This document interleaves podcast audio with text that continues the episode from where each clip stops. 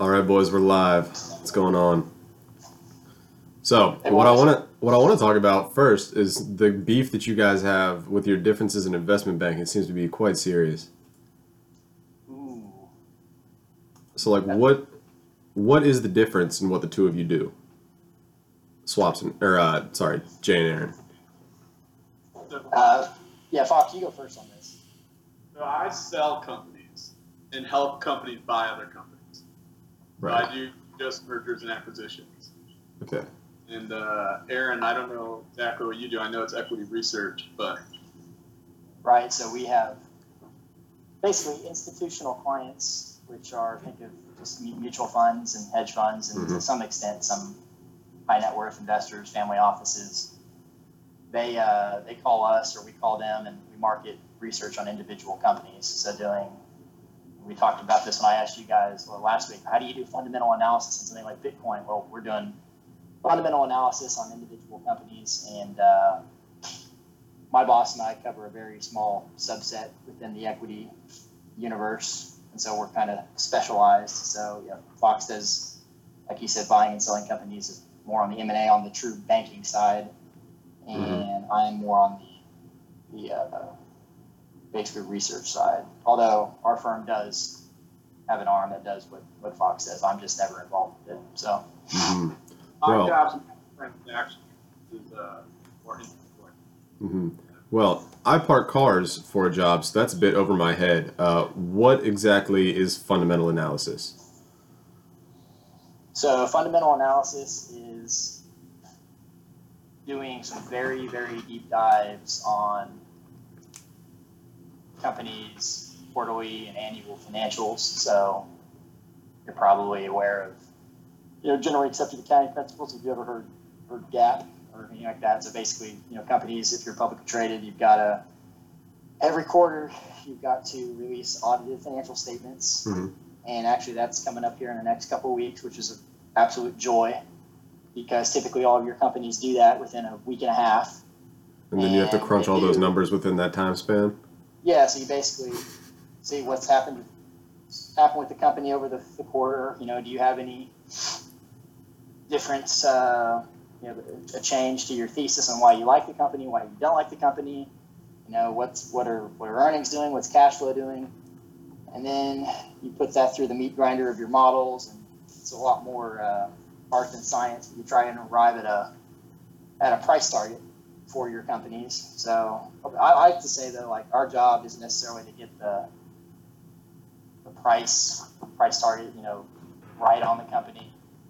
Our job more so on the research side is to know every single thing, and I'm talking the minute the minutia, the really detailed stuff on a company for the guys that actually do manage money for clients. So if they have an idea and they don't know some minutia about a company, they call us for it, and that's what we're there for. Not necessarily telling them, "Hey, this stock is worth, we think it's worth fifty dollars." Like, yeah, we do that, but at the end of the day, it's basically knowing everything and giving them really good detailed research. Nice. So, The fundamental research is more looking at the internal side of the company, intrinsic value, versus technical analysis, be looking at the market. Yeah, accurate. That's yeah, very accurate. Mm-hmm. Yeah, so so- yeah. So then for my job, he gets way more we learn got a special guest, I see. I'm just looking at it from, at a high level. So like he's figuring out what the what the house is worth if we're selling a house. Wait. he's got to make that Yo, we Cannot hear you over the dog barking, my friend.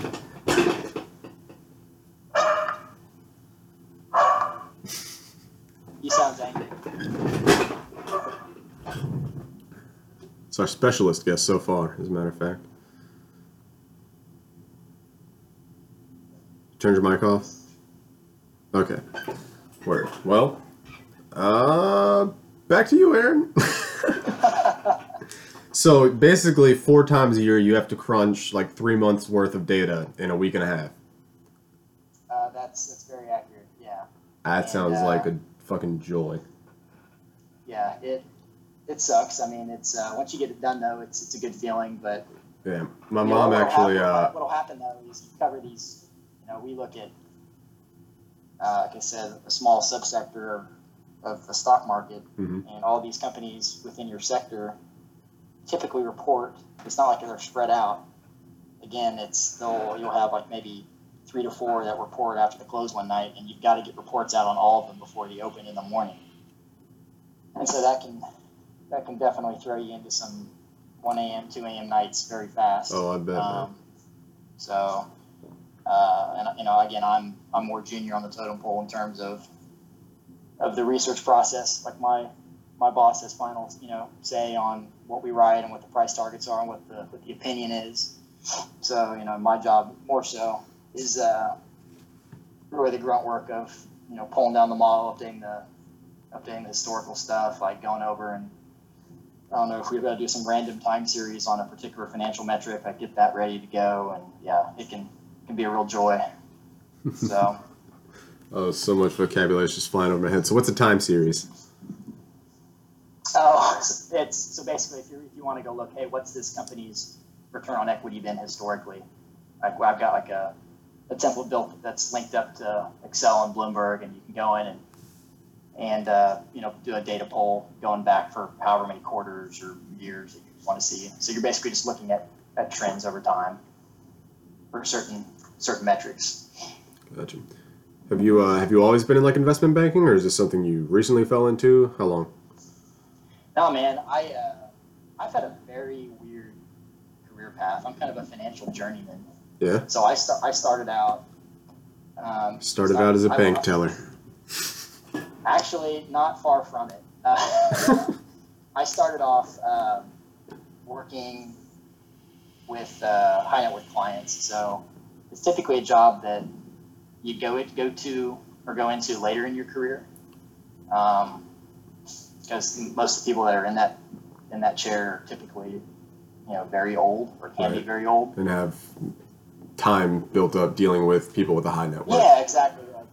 Yeah. So typically, the, the career path would be, you know, you would be in research or banking, doing what you know Fox does, and and uh, if you, I don't know, wanted to get into this space later in life, and that's what you would do. So I started off on the investment side for again, Right. So you've been a Uh, big well, baller since day one, is what I'm understanding here. do what day one? I said you've been a big baller since day one, is what I'm gathering here.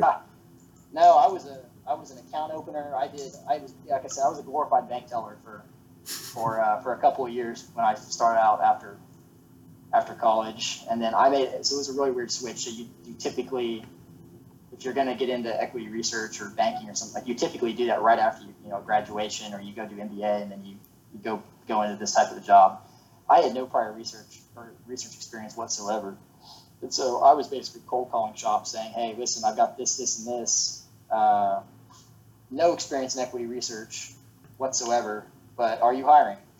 And just my luck, I, I found a found a group here in the DC area that, that was hiring, and uh, yeah, just it was very serendipitous how it happened. So very very fortunate to have landed the position. So Very nice. so, what do you hope to uh, what do you hope to ultimately achieve in investment banking? Like, do you have an end goal of where you'd like to be, or what? You know, I, a lot of guys, Fox probably say this too, typically will gravitate from what's known as the sell side. So again, whether that's banking or that's sales and trading or research, typically like to par- you know want to parlay that job over to the buy side. So actually managing money. Um, you know, because what we do, like we don't we don't invest dollars for clients or. We we give give advice to people that actually do that. And the buy side tends to be a little bit more lucrative, um, a little bit more prestigious. Um, but both buy side and sell side have come under a lot of really tough structural challenges over the last. You know, I don't know when you pinpoint it, but I mean, just look at you know people talk about you know, Probably the- you guys are aware with ETFs and passive investing. Right. So And an ETF that is uh, an exchange traded fund. Okay. So think of it as a, way to it's a diversified play on the stock. It's basically like owning the market, except it trades like a stock, and you can you can get in and out of it throughout the course of the day. Whereas like someone like a mutual fund, can mimic the, the market, but you buy and sell mutual funds on a daily basis, so you can you can't get in and out throughout the course of the day. So, but you know ETFs have made it incredibly hard for for active managers just because they're very low cost. Oftentimes, you know, just a couple of basis points. I'm trying to think who the lowest cost S and P 500 ETF right now. It used to be Vanguard. I don't think it is. I was about to ask. About to I think it, I think it's Schwab. Schwab. I think it's Schwab now. I don't know. So, uh, but yeah, so that's that's made it very difficult for for both um, the research side, but on the buy side, it's it's made it hard for active managers, and their clients are taking notice and saying, "Well, I don't know why I'm paying you percent and a half, or if it's a hedge fund, you know, two and twenty. Like, why am I paying you this when I can go, you know, throw this into a, a Vanguard ETF and do a 60-40 and you know beat the hell out of your portfolio year in and year out." So. Um, aspirationally, that's probably at some, some point what I'd like to end up doing. But I don't know, man. Like I said, I'm a financial journeyman. And I think that's kind of the path for me for the next few years. I should probably think about that and sit down and figure that out. Gotcha, man. Fox, what about you, man? Like, what's your eventual route? Um, I only planned on doing this for a few years, basically as a way to learn a bunch really quickly. And I like my firm a lot because I'm a generalist. We don't have any sort of industry specialization at my level. You know, like usually, I would have to pick an industry at this point and, and just focus on that. But I'm able to work with everything from frozen organic food company to uh, biotech to real all at the same time. So it's it's basically just a really big learning experience and um, you know, just build up some credibility before I start my own thing, which I, I haven't determined yet. But that's the end goal. is To basically, just use finance as a way to be exposed to a bunch of different businesses and and uh, go into something with a larger knowledge set than I would have had otherwise. So. Mhm. Do you ever So- find that's a ch- you ever find that's a challenge? Like, as you said, you don't, you guys don't necessarily have a, or you, you and your team don't have a, like a sector specialization or anything like that. Is that a challenge? Like when you you've got to basically go learn a, a new business every deal out, like, or is that is that part of the thrill for you? Yeah, so it's both. I mean, so at my level, um, I'll, I'll work with people who are industry experts, like all of our senior guys have all specialized. Um, so I'll basically just, you know, on 10 different teams at once with 10 different senior bankers. And, um, you know, every single model's a little bit different, every industry's different, all that stuff, especially if you're on something like real estate versus bio. Right. Um, but, but I get bored quickly. So yeah, sometimes it's really annoying when you know, I have a week to put together a presentation and I have to learn everything from scratch. Um, that's where a lot of the late nights come in and stuff like that. But you know, at the same time, coming from the military and and uh, not knowing exactly what I want to do, I'm I'm very happy I choose an industry that I would have ended up hating. So it's it's an annoyance at times, but it keeps things more inter- interesting for sure. Interesting. Word. So swaps. You're uh, you're working on your MBA now, right? Or have you finished that? So, We are another. We are the youngins here in this in this group. So yeah, um, I'm working on it right now. I'll graduate next August, I think, and then I'll hopefully be in medical school as well. So, So Yeah. so master. How do you go from a master of business administration to medical school? so to go to medical school, all you have to do is um, take the the recommended classes depending on the school. So, so actually, let me take a step back. So, typically, there's like required classes, but now some schools are saying that oh, there's only recommended ones, and then some Like- schools keep with the traditional um, classes that you have to take. So, means, like an English class and math class and yeah, so year forth. Of English, year of bio, year of general chemistry, Right. year of organic chemistry, a year of physics, and then now it's uh, a biochem course just because the MCAT, which is the Medical College uh, Assessment Test, I think that's what it stands for, um, is a requirement to get in, and biochem is uh, become one of the uh, major topics that you need to need to know to do well on the exam. So a lot of schools are looking at students' ability to do well in that class, and so yeah, you gotta do pretty well on that exam to get in because getting into med school is getting more and more competitive. Mhm. Um, but in terms of just getting into med school, it's pretty much if we had to do like a ranking system, it'd be one your MCAT score, two your GPA because that's what gets your foot in the door for um, medical school interviews.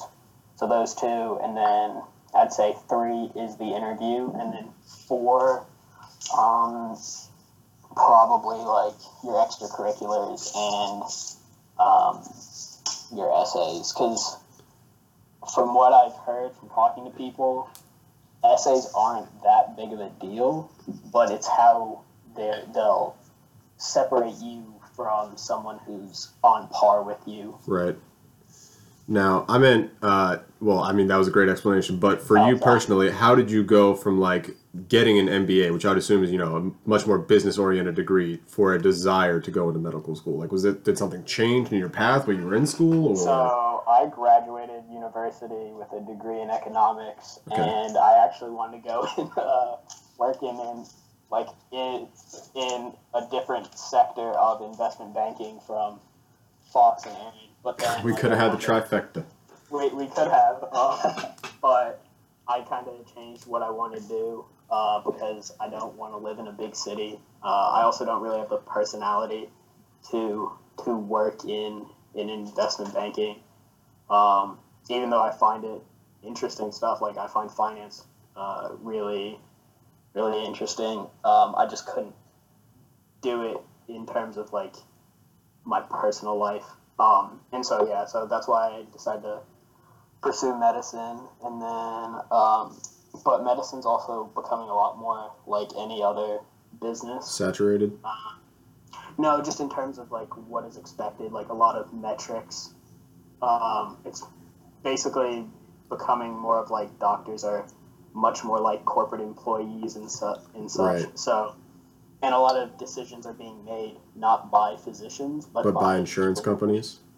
Yeah, well, insurance companies and then people who have like MBAs are making decisions at hospitals, and so it's uh it's important to have that MBA and have that MD so you can be in there when um, important decisions are being made, so Now- you can help uh, patients and the hospital at which you work. Right, because I would assume that the MBAs are in there for the finances of the hospital more so than the care of the patients. Uh, and even then, it's it's kind of like 50-50 with the hospital. I would say um, a lot of hospitals are still focusing on making money. Right. Yeah, I mean, I remember I went to a doctor a couple months ago just because, you know, I had to get that. I just had like a cough or something like that or whatever. It wouldn't go away. And, uh, you know, they were like taking my blood pressure. you know, they have the two numbers, like 120 over 80 or whatever the hell the numbers are. And I just asked the lady because I never asked. I was like, hey, what do those numbers mean? She was like, mm, you know, and she like kind of tried to give me this explanation. And then she just kind of tapered off. She's like, you know, I don't really know. It's like really complicated. And that was just like flooring to me. I was like, how are you in this Well, if office? it's a medical assistant, they typically don't know much.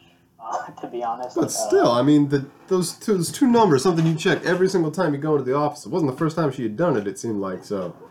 I don't know, man. It was just a bit baffling to uh, see that gap in knowledge there. I was like, oh, that's that's reassuring. That's excellent. No, but once you get like the once you like if you interact with like a a nurse or a physician assistant, something uh where you actually have to do a decent amount of have like a decent amount of medical knowledge, it'll show. Like you probably had just like a medical assistant and they don't really Mhm. know much. Like they just go in, Right. type in some stuff for the doctor, doctor rolls in and sees the patient and walks out. Like that's pretty much how it is. Because Right. a lot of stress is being put on physicians because it's becoming like Oh yeah, I mean, the average. for physicians to be like private practice where it's just like a single doctor it just Mm-hmm. doesn't exist anymore Right. it's just not profitable and it, Right. it's hard to maintain a practice Right. when you're not getting reimbursed because insurance companies are cutting reimbursement to physicians so it's just how it is Wow. Don't, uh, physicians have some of the highest suicide rate. Yeah, yeah. What? I think, I, yeah, dentists, I think, actually have the highest suicide rate out of every. Whoa! Wow. Holy shit! Yeah, I think surgeons might be top five. What Dentists the are number one, though. Hey, uh, do you guys consider chiropractors to be real doctors? Absolutely not. No one does. No. You, if, if you are an actual physician and you hear someone say, "Oh, I'm a doctor," and they say a doctor of like chiropractic medicine, Just laugh at them. laugh in your face and walk away. no one takes chiropractors seriously. Like, Yeah. I, did, I, I asked that because I just saw somebody's Instagram handle. One of the most pretentious Instagram feeds I've ever seen. Um, and it's a chiropractor whose name is Dr. Sam, whatever. yeah, no. So it's like, um, like. Well, they don't even go to actual medical school, right? They go to like a specific chiropractic school. Yeah, so I think there's probably some chiropractors who are like actually in there just like they just weren't able to get into medical school or DO school and they still wanted to help people and they saw like being a chiropractor is that and they like do a little bit more than like a physical therapist but more or less on par with them um, and like they have good intentions to like make sure that people are Right. getting better, but a lot of chiropractors are just full of shit trying to Well, I remember. cash. I mean, obviously, we're all Joe Rogan fans here, so I don't know if everybody like listens to every single episode like I do. Yeah, I But I'm that. sure we all listened to that episode where he had the uh, whoever on that was talking about chiropractic and the history of it and how it like came out in I think the uh, 1800s and the guy who created it, his father was like some fucking magnet healer or something like that. It was just like a bunch of weird shit, and that's why it's this whole subset of like medical practice and has its own school because it's not like considered a part of like the medical field Nope. because it just doesn't have that scientific backing. I wonder how much of how much people feel better from chiropractic is uh, just like the placebo effect. Well, the thing, I, I, it's more of just like I've never been to one. I don't know if any of you guys have, but Nope. I think it's mostly just like a like going in and get like a better version of a massage. Like Right, they don't actually like fix anything. right, It's just like oh, they make you feel good for a little bit, and then you have to keep coming back. And the thing is, is those that insurance companies are reimbursing them more than actual physicians, which is kind of bullshit. It's not kind of, but actual bullshit. huge bullshit. So, how do you boys feel about fat doctors?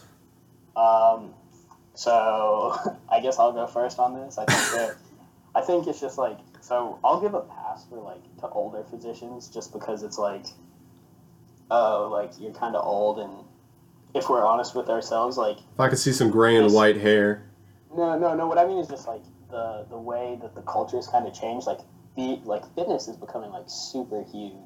Like Mhm.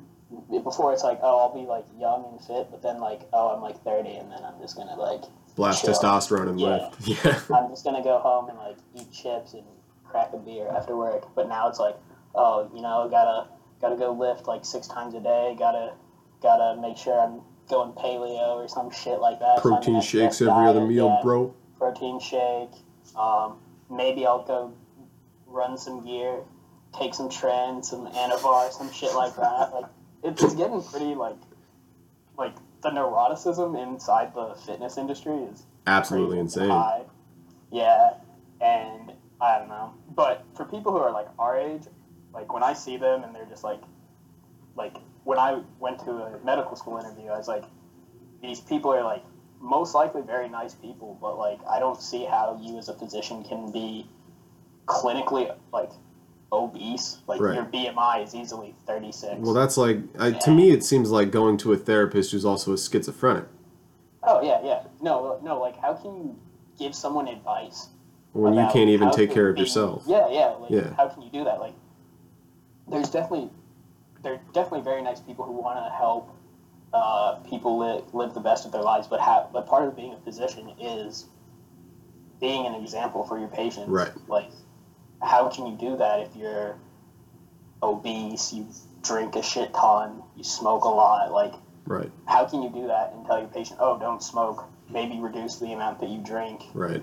uh, go exercise while you're at home, like crushing a family bucket at Popeye from Popeye. Like, what are you, what are you doing? Right. I wouldn't care. No. I mean, it- so it depends. It's one thing if they're if they're trying to follow a healthy lifestyle and the way that they understand a healthy lifestyle is making them unhealthy, clearly they just don't have the knowledge, and that would be a warning sign. But if they know, like let's say that you shouldn't smoke, but they still just do it anyway, I mean I don't. As long as they know what the correct answer is, I don't care if they choose to follow it. The, that's a problem. It's reasonable. Yeah, I just get back to that. Guys like, oh yeah, eat, you know, pasta for every single meal, it's fine. And he's fat. That would be more of a problem than if he's saying pasta's unhealthy, but I, I like it, so I eat it all the time. Right. I think that's a that's a fair uh, fair assessment. Yeah, I guess it just you'd probably be pretty hard pressed to uh to get that admission of self awareness from somebody in that circumstance, in my opinion, anyways. But that's why it's an opinion. It could be wrong. What about you, Aaron? Yeah, I mean, I think it definitely undermines credibility. Like I look at it from like a slightly different perspective. So like I'll every now and then like I will go out if, if it's been a while in terms of uh, weightlifting. I'll be like, you know, it's been a while. I'm not sure I'm doing X, Y, and Z right. I'm, I've got a kink in my in my programming. I'll go work with a personal trainer. Mhm. So like I, I, I mean, I've belonged to so many freaking gyms over the years. It's incredible. And, you know, you always get that complimentary, hey, come in and meet with, you know, you know, Joe Blow trainer or whatever. And you look at the guy, and I'm sure the guy's got some type of certification, but I'm like, this guy does not. Maybe I don't know. Maybe he's in really good cardiovascular health. That's great. Like that's not what I'm looking to do. Like I'm looking to build muscle Right. go find me someone who looks like the ideal. And that's what I actually did this summer. Uh, I went out and found some big Russian looking dude here in the city who he was a bodybuilder. I'm like, man, I'm going to guess this guy probably knows a thing or two about building muscle. Russian this weightlifting guy- Jesus. This guy is absolutely juicing and he admits to it. but uh, I, the foundation for, for getting people to build muscle like is absolutely there. And you can tell a difference. It's night and day. Like, because I've, I've worked with a lot of trainers with it. You know who the good ones are immediately. So kind of back to the an unhealthy or obese physician, like yeah, totally undermines credibility. And, and same thing, like it, again, goes to like the the realm of physical fitness and the fitness industry. Mhm. So Nice tie up. Word. So uh, just just since uh, we kind of had this come in just through what I said and what Aaron said, what are your all's thoughts on steroids? Because personally, I don't I don't really care if people are running gear like Yeah. that. Just like What's the your average person, even your average person, and in athletics, like I really think it, I'm perfectly fine with ath- athletes taking steroids or HGH or anything. Yeah. Especially just a normal person or like, you know, an actors do it for a role or something. Mhm. I don't care. But as long as it's in a sport where it's where everybody's on the same plane. Right. Yeah. If everybody's juicing, then it's cool. But like, if one dude's juicing and one's not, like obviously, dude who's juicing is probably gonna fuck the other guy up. Just for the sole fact that he's like, you know, chemically enhanced. Hey, Aaron, did you see the uh, fight last night? uh, I, I was going through a fight of my own uh, in a different way, so I did not see the fight last night. You got to watch it live. It was pretty sweet. The uh, uh, aftermath, I should say. I wasn't really even paying attention to the fight. The no, fight wasn't that interesting. The end of the fight, the after fight. yeah. The after fight fight was the biggest fight of the night. No, I, I saw some stuff on Twitter uh, this morning. I just kind of scrolled through the feed. Yes, I, I saw some interesting crap went down afterwards. But no, I did not watch the fight. So what's give me give me the recap here, guys. Like what what was like the what happened after the fight? Like come on, yeah, give me your best. like, So- recap. So Khabib fucked up McGregor. Like he just fucking manhandled him. From what I've seen in the highlights, and you know, from what I saw of the fight as well. And uh, for the end of the fight, Khabib took McGregor's back and then got him around the neck and choked him out. And uh, it was a McGregor, Neck crank. Hmm? Neck crank. neck crank. There you go. Yeah, he cranked him out. Um, so Conor tapped, and after Conor tapped, Khabib stood up and he was just like, you know, still in this fucking zone, you know, like in this uh, just fucking fight zone, I guess. And I think somebody from McGregor's side of the octagon started talking shit. And so, you know, he's screaming into the ring. You can see Khabib just start to like yell out of the ring. He's just like, he's got his arms thrown back like he's just ready to fucking get some. And uh, like sh- you know, the couple seconds after that, he fucking jumps up over like the seven foot high octagon and just like hops into the crowd and starts fucking beating the shit out of this dude. And there's like this huge mob, security's running over, trying to separate it apart. And while this is all going on, some guy, I guess on the other side of the octagon, on Khabib's side, hops into the octagon and starts decking Conor in the back of the head, who's still fucked up because he just had to tack, tap out from this neck crank. So, so, here, let me jump in for a second. So actually, Conor isn't uh, clean in this. He actually had earlier after Khabib had jumped out. He goes around and tries to hit. He like tried to punch one of uh, Khabib's guys, and Oh, so shit. but he gets like stopped. Yeah, you can see Conor throw a punch in one of the videos, and so he gets taken down off the fence. Right. And then that's when he like walks back, and then you see Khabib's guys come from the back and deck him in the back of the head. Oh, it I didn't know like that he had thrown a punch. Saint in all this. Right. Is this the most infamous extracurricular fight since the Malice at the Palace? You'd say. You guys even know the Yeah. Malice at the Palace? Well, Yeah. actually, I just saw a uh, I just saw a clip on Instagram of uh, when Brendan Schaub, Brendan Schaub and Joe Rogan did their MMA podcast together, and he was actually saying that he will not go to that fight for that reason. He's like, I think there's going to be a brawl between the Irish and the Russians, and uh, he's totally right. Called it. I mean, there's so many videos of people out like the atrium and stuff around the stadium, just the fans fighting in the in the hallways. Oh, really? I missed that. Yeah, just going at it, just Holy shit, man! 20 people just hopping around, punching each other. And I guess even on the strip, it was just pretty dramatic all night. Three of Wow. Khabib's people got arrested. Yeah. Whoa. Wow. Yeah. So there's your fight highlight. Okay, I like it.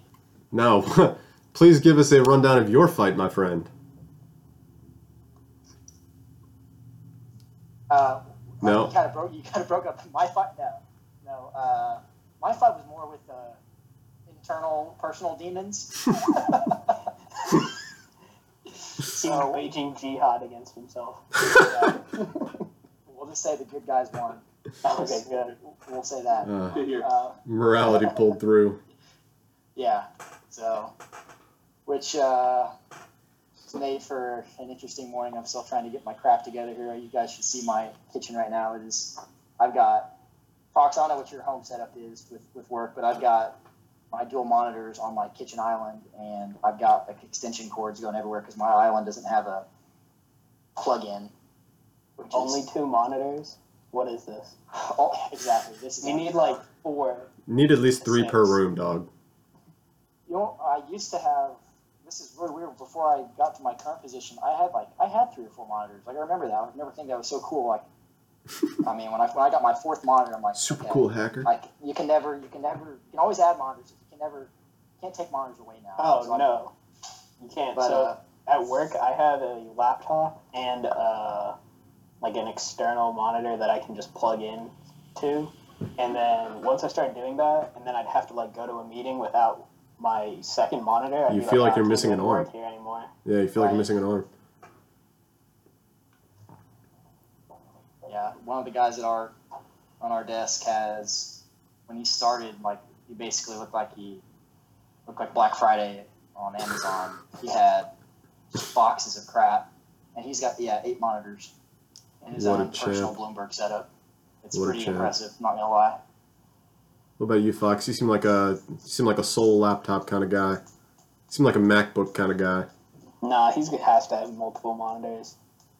Uh, work, I have two monitors. At home, I have one. Oh, That's surprising.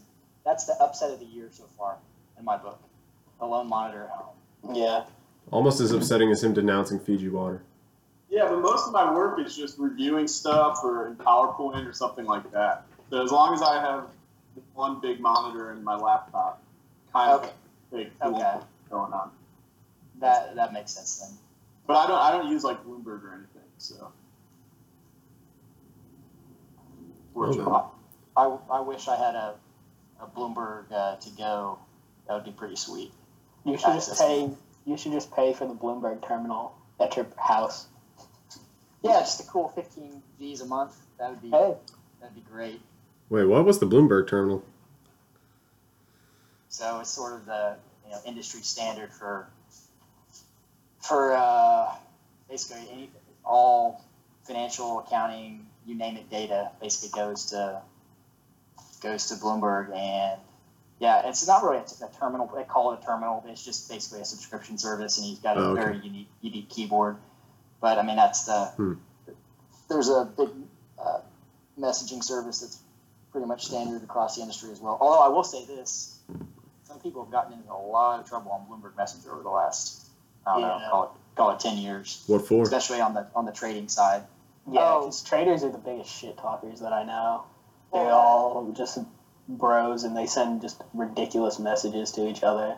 Yeah, it's it can be pretty egregious. Like I don't know, If, you, like if you're looking for an HR offense, you're gonna find it from a trader. Bloomberg terminal message. So, so you pay? Is it actually fifteen grand a month? I don't know if it's that. It depends on your level of service too, and also Okay. like you can pay more for more detailed, intimate, like Data. pricing, um, pricing looks, like level one, two, and three quotes, which I would have a, a tough time describing right now because I don't really do too much on you know the broker side anymore, but. There's different tiers of service that you can get, and yeah, if you get like all the bells and whistles, I think I think you can get up there close to like 15, 20 grand. Wow. A month, holy shit. Appropriate HR messages. We have a tradition at our firm where if somebody leaves their computer unlocked, you jump on it and send or launch an email around the firm. Excellent. Wait, say that again. I missed it. So if somebody leaves their computer unlocked, somebody else will jump on and send some sort of raunchy email from it. Oh, okay. Um, so I just got one a few minutes ago from kid fresh out of college to about 15 people saying thirsty for some milk. Anybody ready to get milk?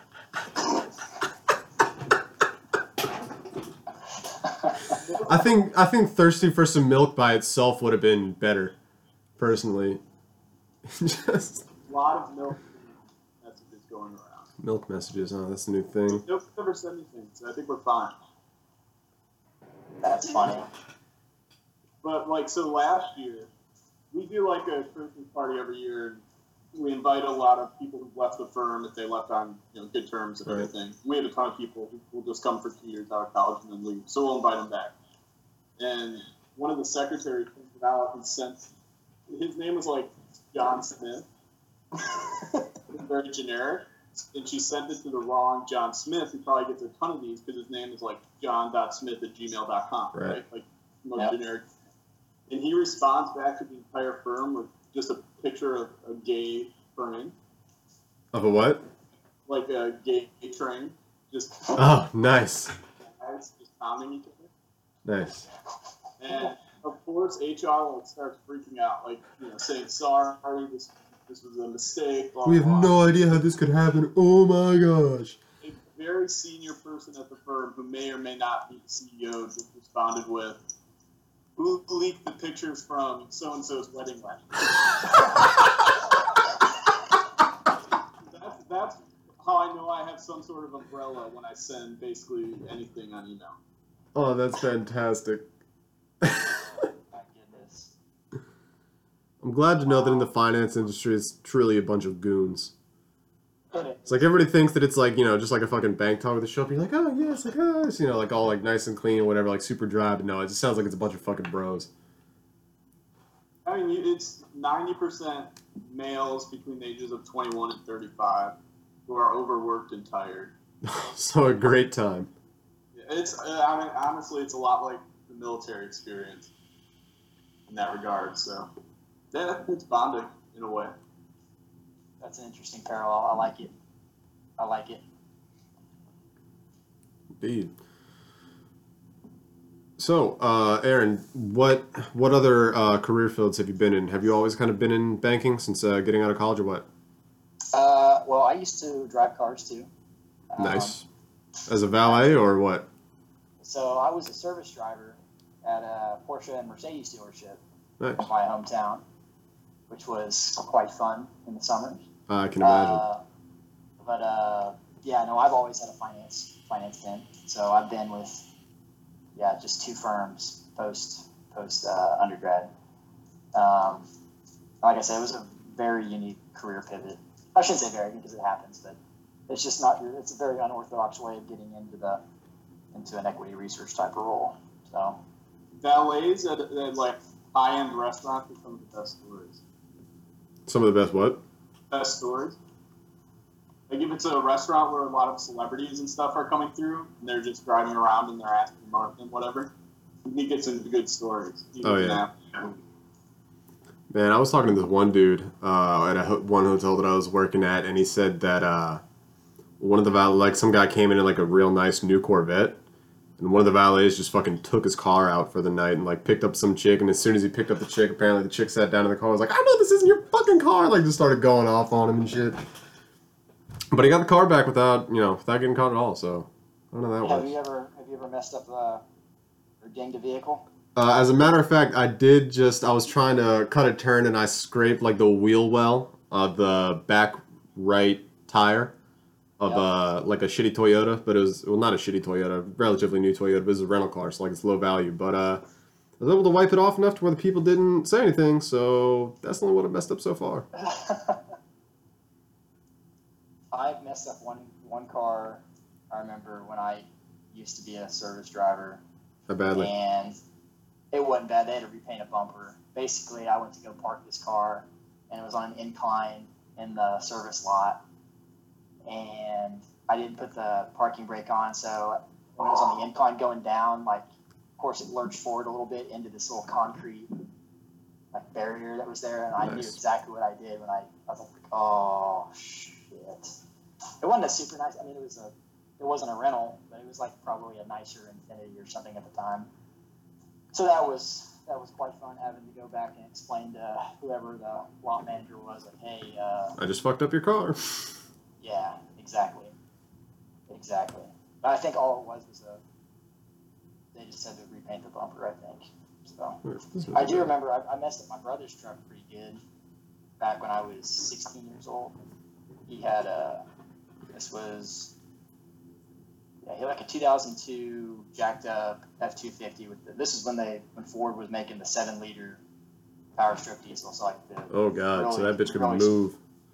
Yeah, and so he was going to sell it, and like the day before he he sold it or was getting ready to sell it, I had to go move it out of our parents' driveway or something, and I, again we had like a, a crevice in between the driveway and some and some railroad ties on the side, and I cut the cut the turns too much when I was going down, and basically just jacked up his wheel well. That was a lot of fun having to go to him and explain like, hey, no, you're trying to sell this thing, but here's eight hundred dollars worth of damage. Nice. I think the worst and best thing that I've ever done to a car was because it didn't actually fuck up, but uh, I was seven, probably 17 years old, and I was over at my buddy's house, and I was driving a shitty '98 Saturn SL1. It's like this tiny little fucking car that I couldn't even sit up all the way straight, or else my head would be like fucking banging on the ceiling. But uh, he li- we lived out in the middle of fucking nowhere in Virginia, like out in the sticks. So uh, there was like a bunch of gravel roads to get back onto the main highway. And uh, I was just, I wasn't even trying to show off for anybody. I was just in my, like, by myself in the car at the time, and I was leaving his house to go back to mine. And uh, I was like, you know, kind of like swerving a little bit on the gravel, and I was like, there was a turn coming up, and I was like, bet I could fucking drift this turn. It's like I try to cut it out, and instead of, you know, instead of drifting like I thought I would, like it's fucking Fast and Furious, I just keep going the same direction and slide off the fucking road into a ditch. And luckily, the neighbor next door like came down. He's like, "Yo, are you okay?" And I was like, "Yeah, I'm fine." I was like, "I hope my car's fine." So he just pulled it out with a chain, and it was fine after that. You know, there was no visible damage or anything like that. A little bit of dirt on the tires and shit, but I was just counting my blessings, man. Damn. I did not try to drift on a gravel road again. I was just really pissed because it was just for myself, and I wasn't even trying to show off, and I fucked it up. I was like, man, it wasn't even worth it.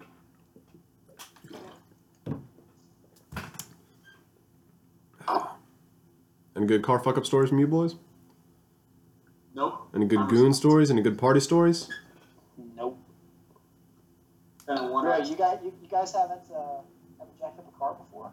Uh, I mean, I did. Yeah, that's my fault. And that's about it. Nothing ridiculous. Nothing to where you compromise the structural integrity of your vehicle. Oh, I mean, yeah, that that that the bumper thing. That's about it. Nothing insane though. You guys Yeah, I have had a any- guy. I was driving probably about 45 on a fairly busy street, and you looked left, then looked right, then it looked left again. He just pulled out in front of me, and I T-boned him. Nice. Ooh. That wasn't my fault. He, he pulled out while I was while I was in the road. So, Fucked it up. wasn't. se- I mean, it was serious damage to the cars, but nobody's hurt or anything. Well, Did you have thank to go see a chiropractor afterwards? No, but they put me on a stretcher and everything. they I get you in the little, around and they immobilized me and everything. get you in the little neck brace. Yep. Oh, no, yeah. they do that because a lot of times after uh, car accidents, people like even if they're fucked up, they'll get out of the car like nothing happened and then collapse. Oh wow. Yeah. I mean, It's because like they're in shock or what?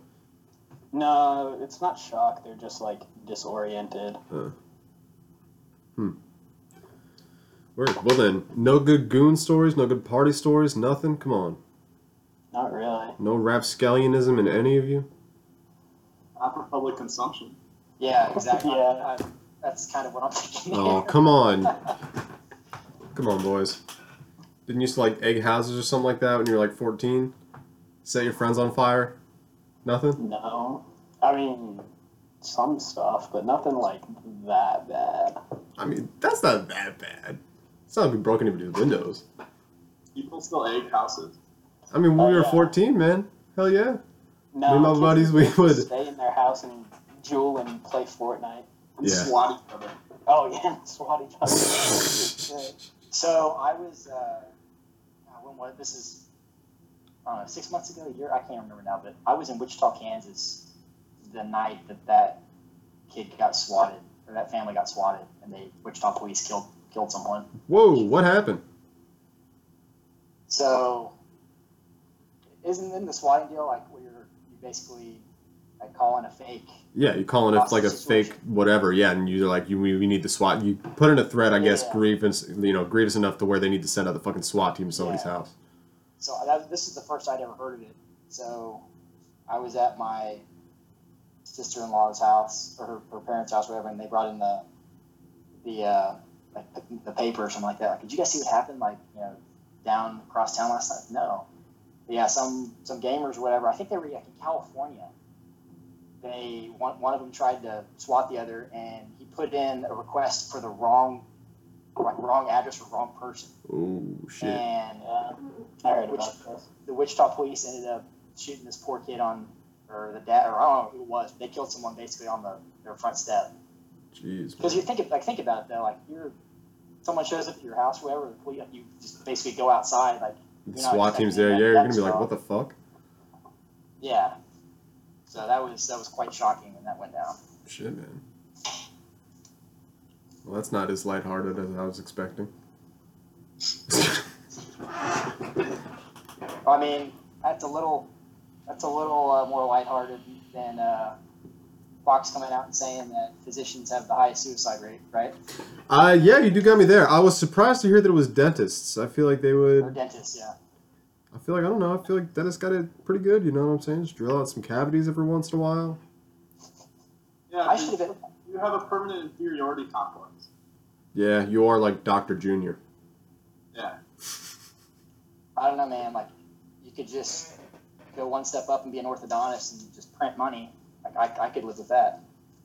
Who? Do orthodontists make bank? Oh, they dude, they make so much cash. It's it's a cash business. Holy shit! They make the most money out of anybody in quote unquote medicine. Wow. Yeah. Is it like much harder to get into the dentistry, or Uh, I don't know. I think it's about on par everything. why the fuck would anybody be a dentist then? Has anyone ever ever dated dentists? No, Or de- dental students? nope. I don't talk to girls. I stay in my room. And wash my penis. Very carefully. One day. One day I'll leave. What what what about you, uh, Aaron? Oh, I was just they're they're an interesting bunch. I'll say over the years, like I've had industry specialization with girls I've dated, and I've gone from. There was a point where I literally think like three or four girls in a row that I dated were either dental assistants, dentists, or dental students. It was quite odd. And they just it wasn't like it was like you know one a girl and all of her friends. Like it was completely random. But they're they've got some interesting personalities. I know I just brought up the personality word, so there will be no MBTI talk. Good because it's inferior to the Big Five. I need a break from Myers Briggs talk. I, every time I go on Twitter, it's just it's all over. yeah, it's definitely. It's like Uh, astrology for men at this point. Oh, it does get a little. Yeah, bro, I'm an INTJ. Oh shit, you're an ENFP? Bro. I don't know about you, man. Same fucking shit as when you tell a chick that you're a Gemini. They're like, oh my god, you're evil. And you're like, what are you talking about? I've said That's four you say- sentences to you. No, you're autistic. And you walk away. And all this numerology stuff too. It's like Oh, that's a new one. Please elaborate. I don't even know how it works. It's I'm I've not researched it, but it sounds like bullshit. So, but I see it making the rounds. Now I. Influential people. Yeah, Holy Fox, shit. I, I, yeah, I've seen several high-profile accounts out there with it too. I love this. Uh, this. Do you guys follow New Real Peer Review on Oh, Twitter? Yeah, that's a great account. Yeah, they just posted one here. Here's the abstract. Critical animal studies emerged in higher education as a result of mainstream animal studies being perceived as having sold out, uh, as having been domesticated, colonized, uh, as having been domesticated, colonized by organizations and individuals without any real or practical commitment to the animal rights and liberation, to a vegan and generally anti-speciest lifestyle, etc. Animal standpoints theory stands alongside other standpoint theories in their commitment to represent the perspectives and viewpoints of those who have been historically marginalized, oppressed, and exploited. Wow. So they're talking about the oppression of wild animals now. This is what we are degenerating to in our peer reviewed studies. I just fucking watched a clip yesterday of some college professor talking about uh, she I forget what exactly was referencing, but she just the statement was that there's no biological difference between the races other than the amounts of melatonin they have. Yeah, I'm uh, kind of glad I'm not in school. melatonin instead of You mean melanin. melanin. instead of melanin, correct, which is what Oh, okay. judges the That was- tint of your skin. Yes, no, she said melatonin as in what you take to go to sleep, the sleep hormone, meaning something completely different. And I was like, great, this is who is educating the youth. This is fantastic. Maybe it was just a slip of the tongue. She was nervous, but uh, it was concerning. Do you guys use melatonin? No. I use an application that reduces the blue light from my phone, though. That night mode, bro. No, uh, I actually have been for the past couple of days since starting sober October, just because when I quit smoking pot, it's hard for me to go to sleep. So hope's knocking me out. You, you, uh, Ah, going I've all the been- way, I've man. been, try- I've been, I've been trying, trying that here. I'm Not gonna lie. CBD oil? Yeah, How's it treating you? You know, like I probably need to do more critical assessment of uh, my n equals one on this because I, I don't know if I can tell tell a difference. But I, I switch it up way too much though. Like there'll be nights I'll do melatonin, be nights I'll do that. But for my money, you just can't beat good old fashioned ZzzQuil. Man, that shit fucks me up. It makes me, uh, it actually makes me a little bit more restless. It gives me those restless legs, man. I just go to sleep like a normal person. I do magnesium spray. I don't know if it does anything, but it makes me feel better. So it's pretty easy to go to sleep after like 11:30 p.m. deadlifts. Is that like your secret? No. That one day I, I, I worked out at like 12, 12.30. I ended up going to bed at like 4 because I'm so, so wired after that. yeah, that seemed like a suboptimal decision. Yeah. And so, and then I like actually put in some work in that workout, and then I felt like shit when I woke up on Saturday, ate, and then went back to sleep. and woke up at four, and I felt amazing after that. And what have we learned? I don't work out at that time if you're gonna really bust your ass. Boom! There we go. Fox, do you get a consistent workout schedule? I can't imagine you do. No, not really. It's got a consistent work schedule. So the problem is a lot of our, a lot of my coworkers will take a break from like six to eight, eat dinner, and work out, and then come back. Um, but having a dog, I try to do things that you know he's already alone. You know, unless the dog walker's there during the day, so I don't want him to be alone more than he has to be. So Should get him another dog friend. and do body weight stuff and shit like that. Do you guys have a gym in your building? Yeah, uh, a private one. It's not. It's not included. Right. Oh, fuck Pretty that. cheap.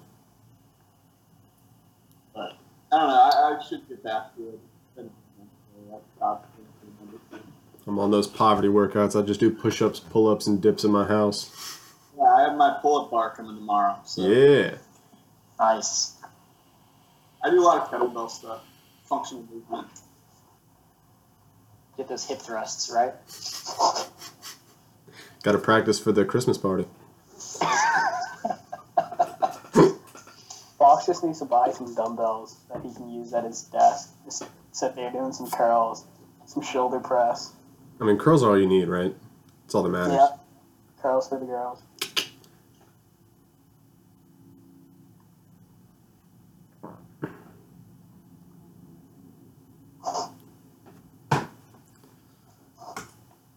All right. Well, uh, looks like we're running out of shit to talk about, boys. So I think we're gonna go ahead and call it for this pod. Sounds good. Peace guys. out, everybody. We will tune in uh, within the next couple days, either with just myself or with a couple of guests again, or a guest. I don't know. We'll figure it out. You'll just have to fucking wait and see. Bye, everybody.